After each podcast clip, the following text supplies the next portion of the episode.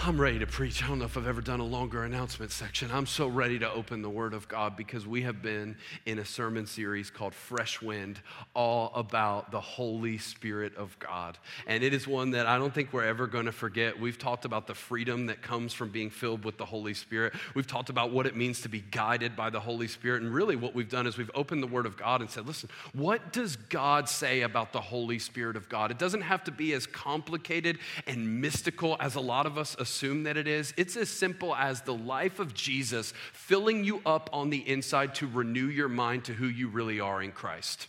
And going all the way back to the beginning of this series, I've been believing for a fresh wind to cover the life of our church and breathe into our souls because so many of us are exhausted. So many of us, toward this back end of 2020, are like, is this year ever going to end? And I just don't want 2020 to be remembered in the life of our church as the year that everybody went crazy and everything went crazy and got difficult. I want 2020 to be remembered as the year that our identity in Christ was solidified solidified and we discovered who we really are as sons and daughters and that the resurrection power of Jesus lives on the inside of us and awakens us to a brand new realm of doing life. That's what I want the legacy of this year to be in the life of our church. And I believe every single week, God's been telling that story in a unique way from the beginning of this series to Sadie Robertson Huff being a part of this series to last Sunday when we talked about the fresh fire of God that engulfs our idols and sets us ablaze from the inside out.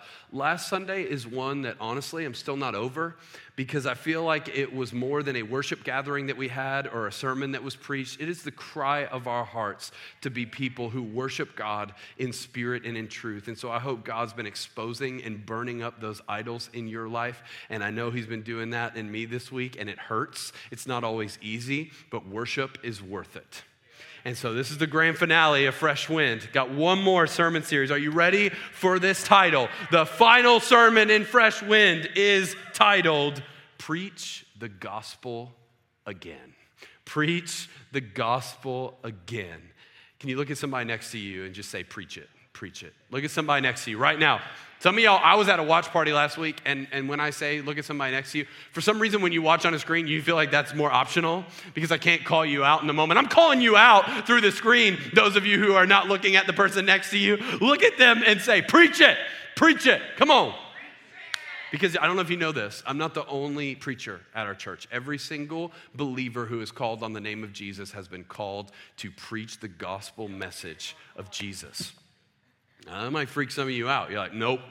uh, you might say that, and there might be some kind of deep hidden meaning behind that, but I'm not called to preach the gospel. I'm called to do this as my vocation. I'm called to do this in my family, but I'm not a preacher. No, actually, you are a preacher.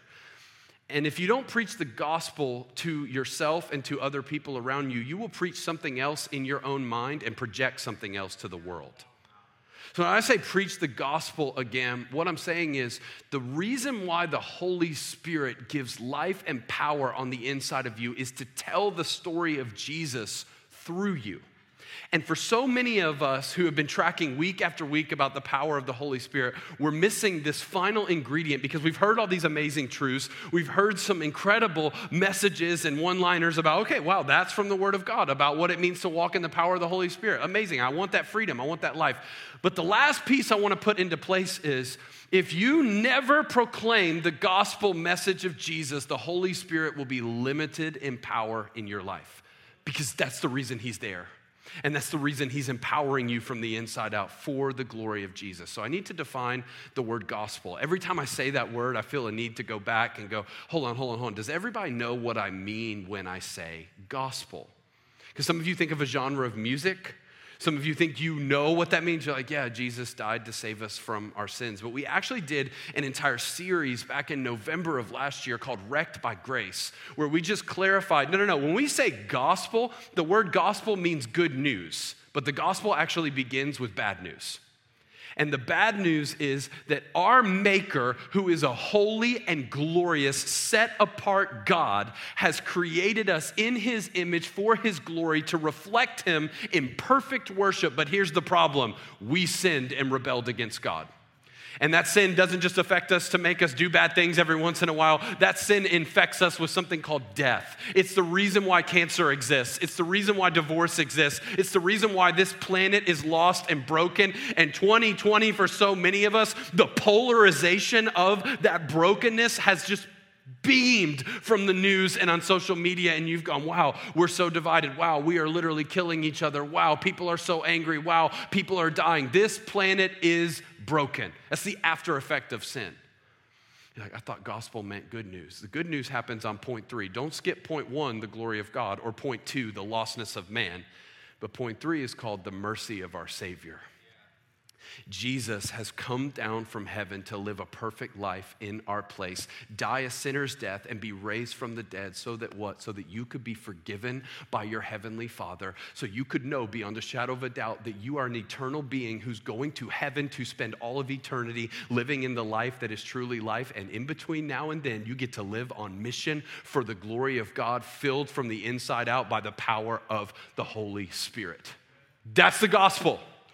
So when I say preach the gospel again, what I'm literally saying is, I believe the Holy Spirit is going to fill you with a fresh wind when that message doesn't become something that you responded to with a prayer and maybe your baptism a long time ago. When that message becomes something that you proclaim to yourself in your own mind and to the world on mission every single day of your life. If you set yourself up to do that, if you preach the gospel again and again and again, I'm telling you, the Holy Spirit will fill you again and again and again.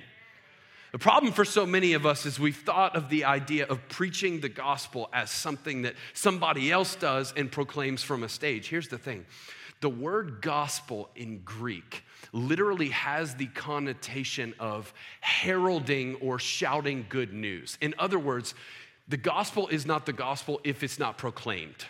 So, even when you're talking about the good news of Jesus, it's impossible for you to use that word outside the context of proclamation.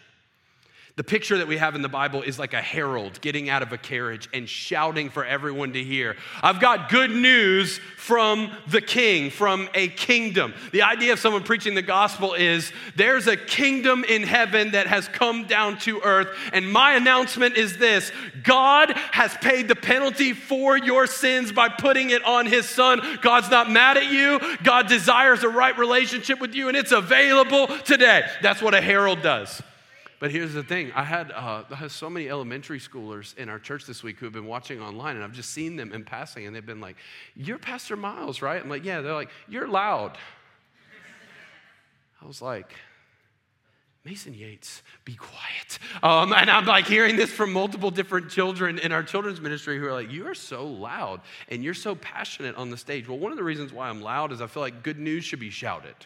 Good news is not something that you that you put under a lamp and go, no, no, no, no, no. Like let's let's bring that out every once in a while. People need to know about this. But here's the thing.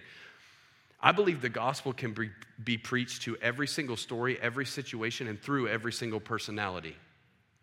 And for so many of you who are wondering, when does the Holy Spirit really start doing supernatural things in and through my life? The supernatural power of the Holy Spirit was originally given to believers for the purpose of preaching the gospel again and again and again.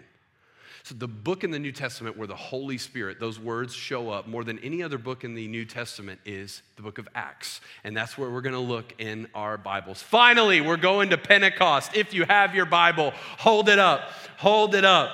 Bibles all over the place. Turn with me to Acts chapter 2. Acts chapter 2, we're going to start in verse 14, but I got to fill you in on the context of Acts 2 before we go there. Okay, so in Acts chapter 1, Acts is a continuation of the Gospel of Luke. So who wrote Acts? Luke. Luke wrote the Gospel of Luke and the book of Acts as two different volumes of the same story. And what Luke does is he tells the story of Jesus and then he tells the story of the early church. But in Acts chapter 1, Jesus tells his followers, he says, You need to wait in Jerusalem because there's going to be power that's going to fill you. And the power of the Holy Spirit is going to do what? It's going to make you my witnesses in Judea Samaria, and to the ends of the earth. So, the original intention of the power of the Holy Spirit, uh, Spirit, the original intention of the power of the Holy Spirit filling believers on the inside was so that they would preach the message of Jesus and that people would come to understand the good news from heaven. And that word Jesus uses for power is the word dynamite. Jesus goes, God's got this gift coming your way from heaven, and it is like a bomb waiting to go off within you. But what's the purpose of that? Is the purpose of that loud and crazy worship? Is the purpose of that just a bunch of miracles that everybody's amazed by? The main purpose of the Holy Spirit indwelling the life of a believer is to retell the story of Jesus and give glory to Jesus again and again and again. So then in Acts chapter 2, the believers are all in this upper room. They're in this one place together, and it says, A mighty rushing wind came in the room, a fresh wind, I would say, in my own translation in my head. This wind covers them. And then it says that all of these believers who were in Jerusalem for this festival called Pentecost, they started being filled with what the Bible calls tongues of fire and preaching the gospel of Jesus in languages they couldn't previously speak. And the amazing thing about it is that there's people people out in the street who are hearing their own language telling the story of Jesus, and they're going, How in the world is this happening? Because I came to Jerusalem from really far away, and nobody else here should be able to speak my language. And the believers are preaching the message of Jesus in native tongues so that people would know this is who Jesus is. But it's weird. It's weird when a bunch of people in a room are filled with tongues of fire and start speaking in languages they don't understand. And it's the reason why so many of you in this conversation about the Holy Spirit, you're limited in what you understand about the Spirit's power because you've always had a little check in your spirit and you've gone, well, don't some churches affirm speaking in tongues and don't like weird things happen and like maybe some people like start talking in gibberish and I just feel weird even having this conversation. You don't need to fear this conversation. You just need to go to the Bible for this conversation. So in Acts 2, why were they filled to be able to speak those languages? To preach the message of Jesus. But here's the thing everybody's confused. And everybody's like, how in the world are all these people speaking all these languages? And Peter stands up and preaches the first gospel message to the New Testament church in Acts chapter 2, verse 14. If you're there, say, I'm there. Here's what the word of God says Then Peter stood up with the eleven raised his voice and addressed the crowd. Fellow Jews, and all of you who live in Jerusalem, let me explain this to you. Listen carefully to what I say. These people are not drunk, as you suppose. It's only nine in the morning. I love how real the Bible is. You just can't throw that detail in there. So the people think, oh, they're all, they've all been drinking and they're all just shouting random things. And Peter's like, no, no, no, they're not drunk. It's only 9 a.m. That's not possible. Stay with me, guys. He's going, I'm going to tell you what's really happening in this moment. Verse 16. No, this is what was spoken by the prophet Joel. In the last days, God says, I will pour out my spirit on all people. Your sons and daughters will prophesy. Your young men will see visions. Your old men will dream dreams. Even on my servants, both men and women, I will pour out my spirit in those days, and they will prophesy. I will show wonders in heaven above and signs on the earth below blood and fire and billows of smoke. The sun will be turned to darkness and the moon to blood before the coming of the great and glorious day of the Lord. And everyone who calls on the name of the Lord will be saved. Luke writes to a predominantly Jewish audience, and his purpose is to connect the redemptive story of the Old Testament to the New Testament story of who Jesus is. And so when you read Luke and Acts, you're going to see all kinds of different references to Old Testament truth. But here's what Peter's doing Peter's standing up in Jerusalem in the middle of a Jewish festival, and he's going, No, no, no. This is not a crazy group of people just shouting out random stuff. This is the culmination of the prophecy written by Joel in Joel chapter 2, where Joel prophesied that in the last days, days, God's going to pour out his spirit on all people. So in the Old Testament, you have moments where the Holy Spirit fills someone for a moment and comes upon someone. That's the language that's used more often. But now Joel is prophesying a future day where the Spirit is going to fill up people. And verse 21 culminates it. It says, Everyone who calls on the name of the Lord will be saved. That's crazy when you read the Old Testament because God is seen as a God of this one people group, the Jewish people. blessing them or cursing them, depending on how things have gone recently. And over and over again, they have this up and down cycle of obedience and disobedience. But Joel prophesies about a day where anyone and everyone, black, white, from far away or from close by, whatever your economic background, whatever your story is, whatever your sin struggle is, everyone who calls on the name of the Lord will be saved. Verse 22 Fellow Israelites, listen to this. Jesus of Nazareth was a man accredited by God to you by miracles, wonders, and signs, which God did among you through him, as you yourselves know. This man was handed over to you by God's deliberate plan and foreknowledge, and you, with the help of wicked men, put him to death by nailing him to the cross. But God raised him from the dead, freeing him from the agony of death because it was impossible for death to keep its hold on him.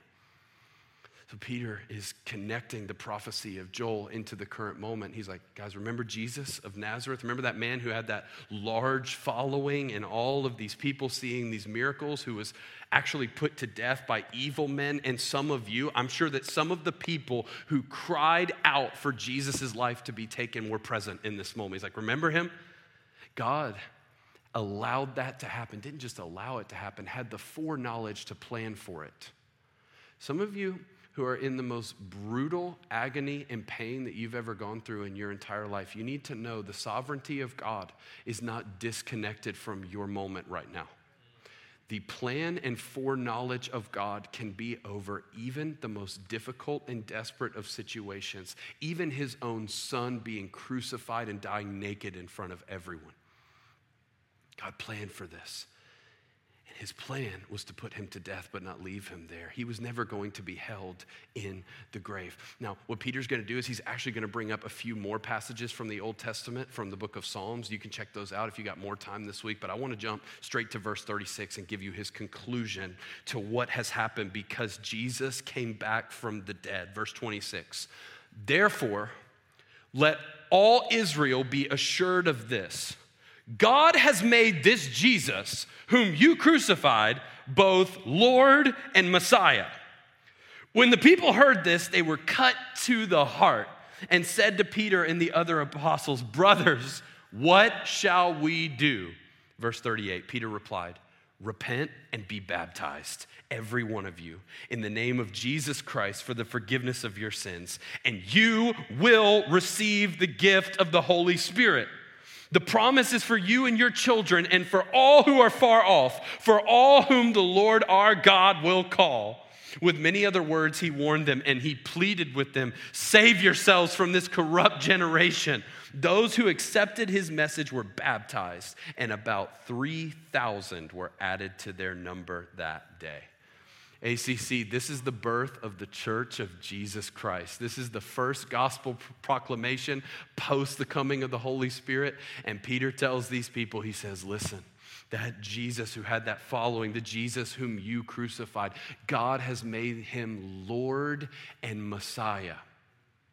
And the shock and conviction that hit this group of people results in them crying out, What shall we do?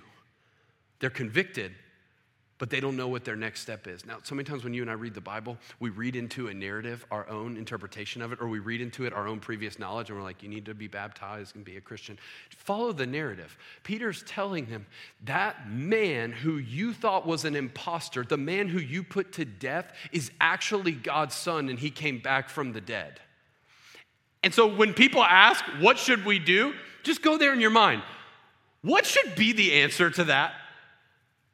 If I was reading my own narrative into it, I'm like, what should you do? You should run for your life. Like, you should beg because you killed God. Like, you guys rejected the God of the universe. He was the Messiah. He was here and he was open and he was loving and he was gentle and he was kind and you murdered him.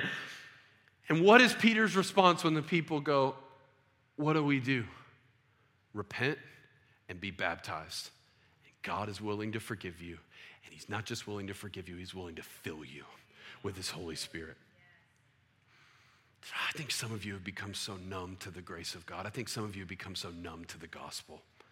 Even as I read it a few minutes ago, I can sense that there's so many of you who know this story in your head, but it's not igniting a fire in your heart. And I just hope that there's a fresh wind and a fresh fire that comes over you today as you see this gospel proclamation going out and you see the purpose of your life coming into line with this moment. So here was my goal today. My goal in finishing this series was to make sure that every single Christian at Auburn Community Church, every single man, woman, boy, or girl who is in Christ would know know beyond the shadow of a doubt that the Holy Spirit is filling them.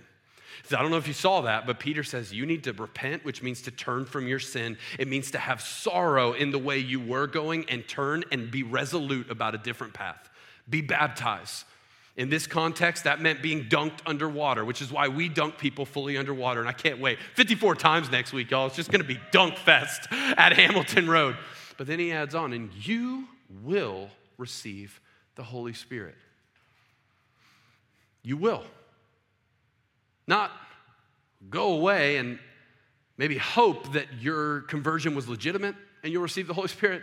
You, you will receive the Holy Spirit. I think there's people at ACC who believe theoretically in the power of the Holy Spirit, but I want to finish this series and have you know that you know that you know that the resurrection power of Jesus lives on the inside of your body.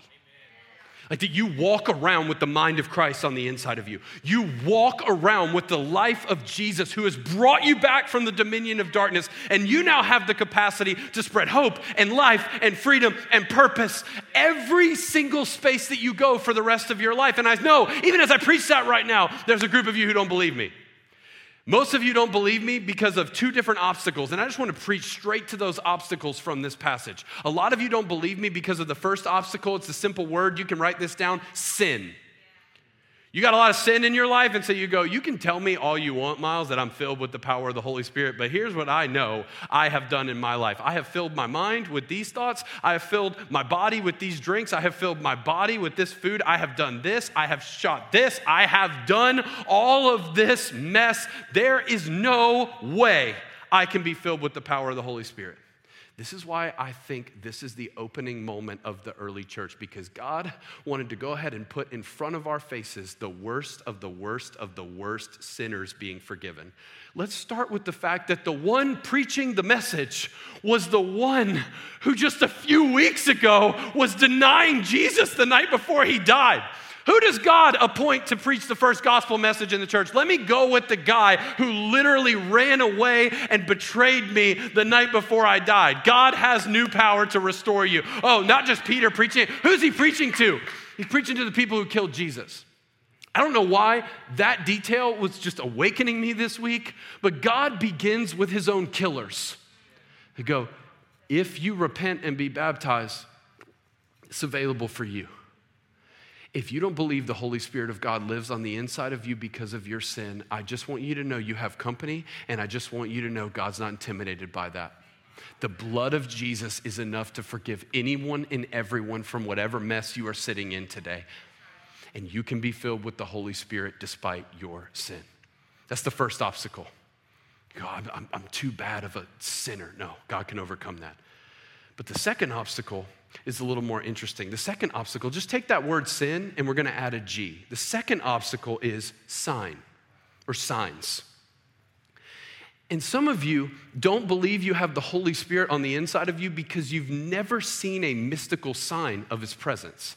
And so you assume, well, if the Holy Spirit does this in this book and does miracles through other people, he's never done that through me. And so he must not actually be real on the inside of my life. And this is where I just want to give us a right interpretation of Acts chapter 1 and Acts chapter 2 so that as we baptize people next week, you know exactly what we are proclaiming and also what we are not proclaiming. You do not need to show a sign and wonder of the Holy Spirit to be filled with the Holy Spirit. What is Peter's message? Repent, be baptized in the name of Jesus for the forgiveness of your sins, and you will receive the gift of the Holy Spirit. There's some bad theology that's been taught for a long time where people read Acts chapter 2 and they read the story of Pentecost and they go, listen, the believers, they were all in a room praying. And then the Holy Spirit came with a mighty rushing wind and with tongues of fire. And so we need to go into a room and pray that the Holy Spirit would fill us with tongues of fire. Let me just say this that's a fast and loose and incorrect interpretation of the scripture. You have to be careful when you're reading the Bible to make sure you read yourself into the right place. For example, when you read the Old Testament of the Bible, some of us have a tendency to read ourselves into the story as all the heroes of the Old Testament instead of read Jesus in the story as the hero of the Old Testament and us as the scared, simple people who are running for our lives all the time. So you read about David and Goliath, and you're like, yes, I am David. I am ready to take on Goliath. And I'm like, I'm not David. I'm the Israelites who are hiding behind the mountain over there. Jesus is David who took on Satan and sin and death, and he's the one who came back from the grave holding the keys of death, just like David came back with Goliath's head going, I won. Jesus, you won. And I'm the group of people who are scared, running for my life, and just desperate, okay? You got to read yourself into the right point of Scripture. You are not one of the disciples or apostles who received the Holy Spirit at Pentecost. You're like, I'm not? No, you weren't there. This is a very significant moment in the history of the church. And so, what God does in this moment for the purpose of the gospel pre- being preached is fill believers with the supernatural ability to speak languages they couldn't speak. Who are we in the story of Acts chapter 1 and 2? We're the crowd who has sinned and we're receiving the gospel message from Peter. So we don't go into a room and wait for the Holy Spirit to do something supernatural to believe that He's inside of us. We repent of our sins, we are baptized in the name of Jesus, and we receive the Holy Spirit by grace through faith. And then after that, the Holy Spirit has the capacity to gift you in all kind of different ways.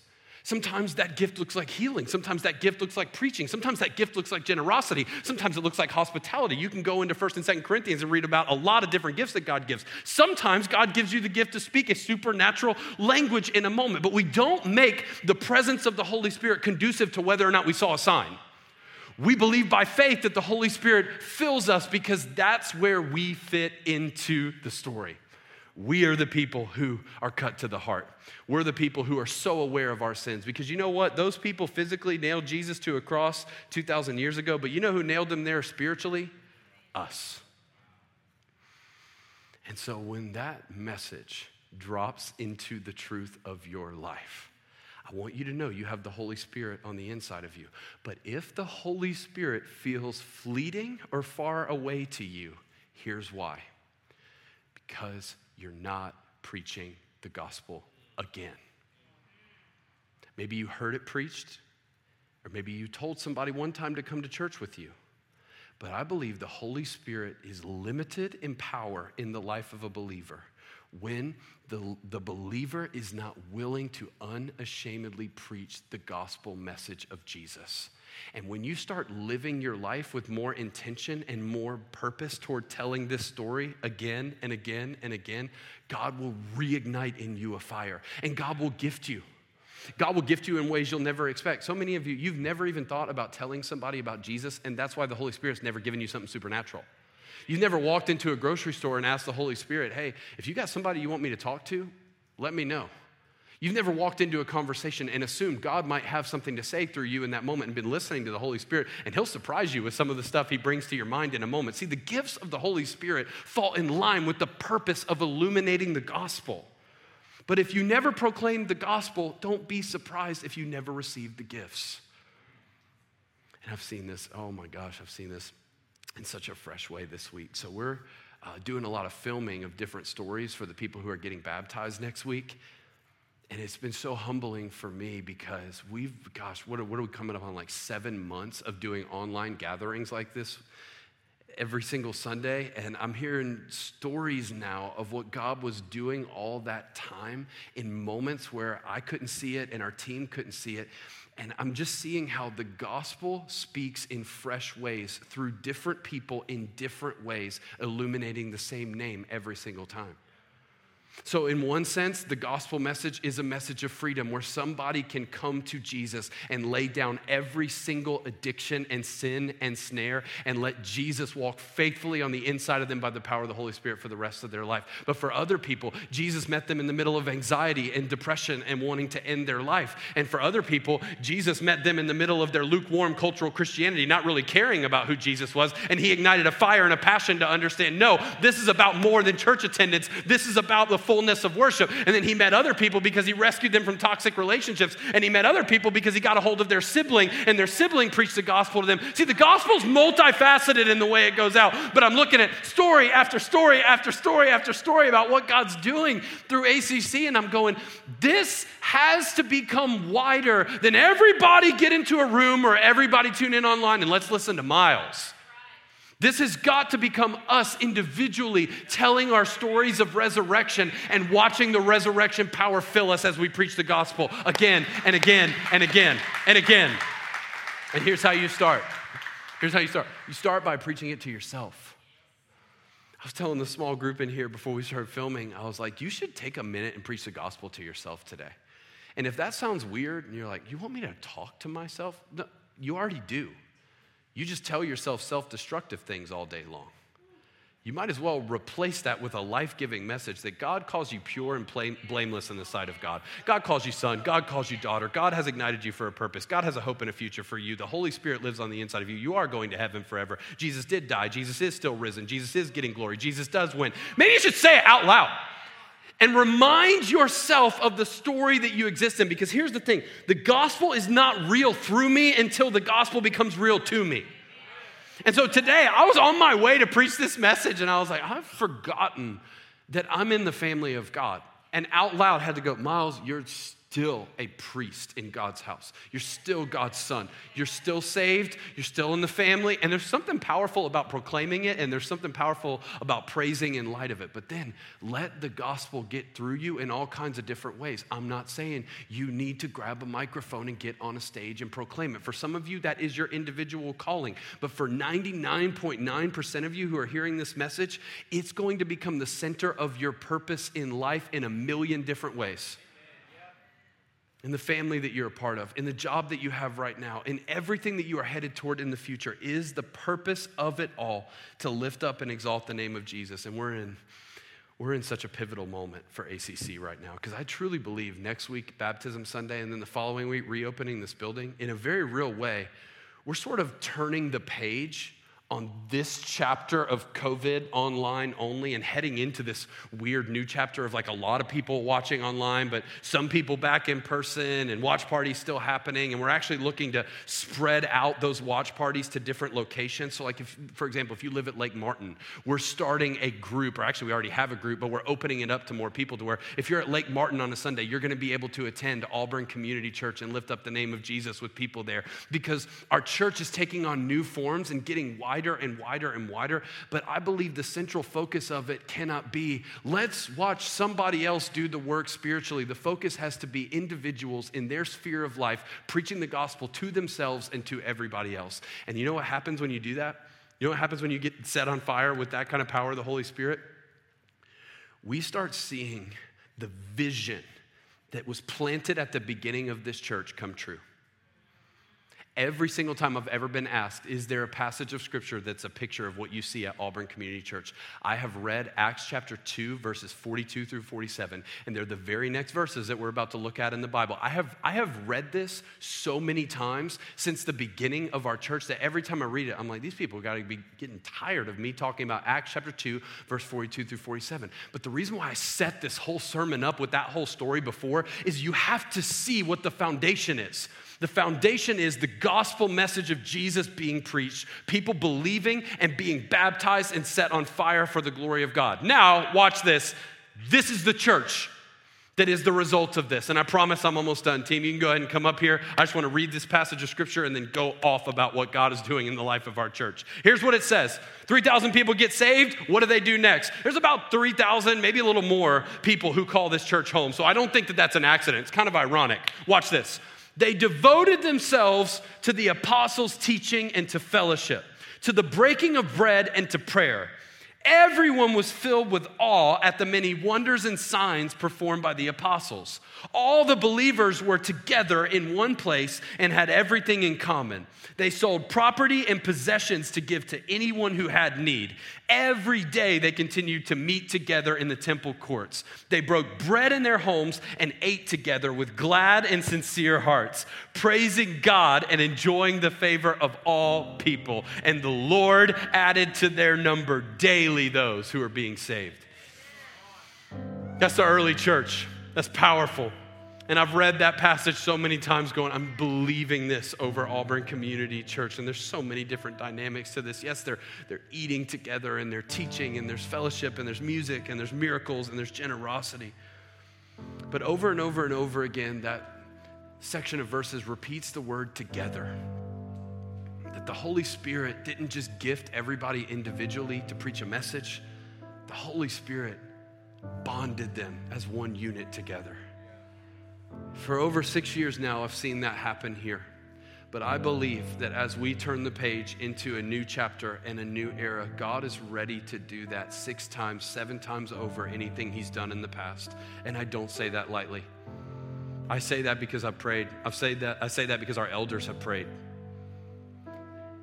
And I believe that it's time for members of Auburn Community Church to become the conduits of the Holy Spirit God is dreaming they would be from the beginning of their salvation. You do have the Spirit of God. You don't have to wait for fire to fall from heaven. You don't have to wait till all your sin problems go away. It's today. It's this moment right now. And if we get a group of people that set on mission and a group of people who love one another and the outsider that much, we could see funny because when I think about it, I feel like I'm going to scare you if I tell you what I think. And so I'll just stick to what the scripture says. We could see God be faithful to do what he's always done miracles that can't be explained, and people reached who never thought reachable. Just a few chapters later, the Apostle Paul is going to get saved through this group of people. Well, just a couple chapters later, he's going to be killing one of their own people. Yeah, yeah, yeah, but just keep reading, just keep reading, because when the gospel gets preached again and again and again, second chances become third chances for the leaders of the next generation. God put us in Auburn, Alabama to be a beacon of light for the next generation to rise up for the glory of God. Young people and old, I want you to hear this you have been filled with the power of the Holy Spirit. I believe that older people in our church are going to dream again. They're going to come up with ideas in their businesses. They're going to come up with new things that are not created just to accumulate wealth, they're created to spread the kingdom of God all over the world. I want to speak a word over the moms in this church who are, who are slowly starting to doubt whether or not their kids are truly going to understand the gospel. Your kids are going to see that day, and God's going to be faithful to bring that to fruition because the Holy Spirit's going to move in and through your life as you preach the gospel to yourself and your kids again and again and again. And I believe there's going to be a generation of college students, of high school students, of middle school students, and little children who are going to grow up not believing that church is a one stop shop on Sundays, but church is who we are because we are a church without walls and we're going to be the church every day from here. Would you stand up right where you are? I want to pray over a standing church right now. I feel like this is such a pivotal moment. Rest of the band, y'all go ahead and come up here. Would you bow your head? Heavenly Father, help us be a church who believes the truth about what you say. Help us be a church loaded with people who are confident that we've been filled by the Holy Spirit. And God, help us be faithful to preach the gospel every way possible for the rest of our lives in this moment, if there's anybody listening to the sound of my voice who has never said yes, repented of their sin, and been baptized and knows that they've been forgiven by you, I pray that they would know baptism is not being dunked under water, baptism is being connected to Jesus. God, would they call out to you right now and be connected to your family and just say, Jesus, I give you my life? God, for those of us who have called out to you, I pray for a power to fill our lives unlike any other season in the past. I pray that as you set us up for this baptism weekend and coming back together in the same building, God, would you go before us? Would you pave the way with unashamed Christians who just want to talk about the goodness of God and the glory of Jesus? God, we're going to lift up this song right now, and the heartbeat of this song is just the gospel. I pray that as we preach the gospel through music, that you would fulfill every word that has been preached in these moments. And that as this song gets lifted up to heaven, it would be more than a song. It would be our song and our anthem moving forward because Jesus, you alone are worthy. You are King. You are the Lord. We give you honor in Jesus' name. Amen.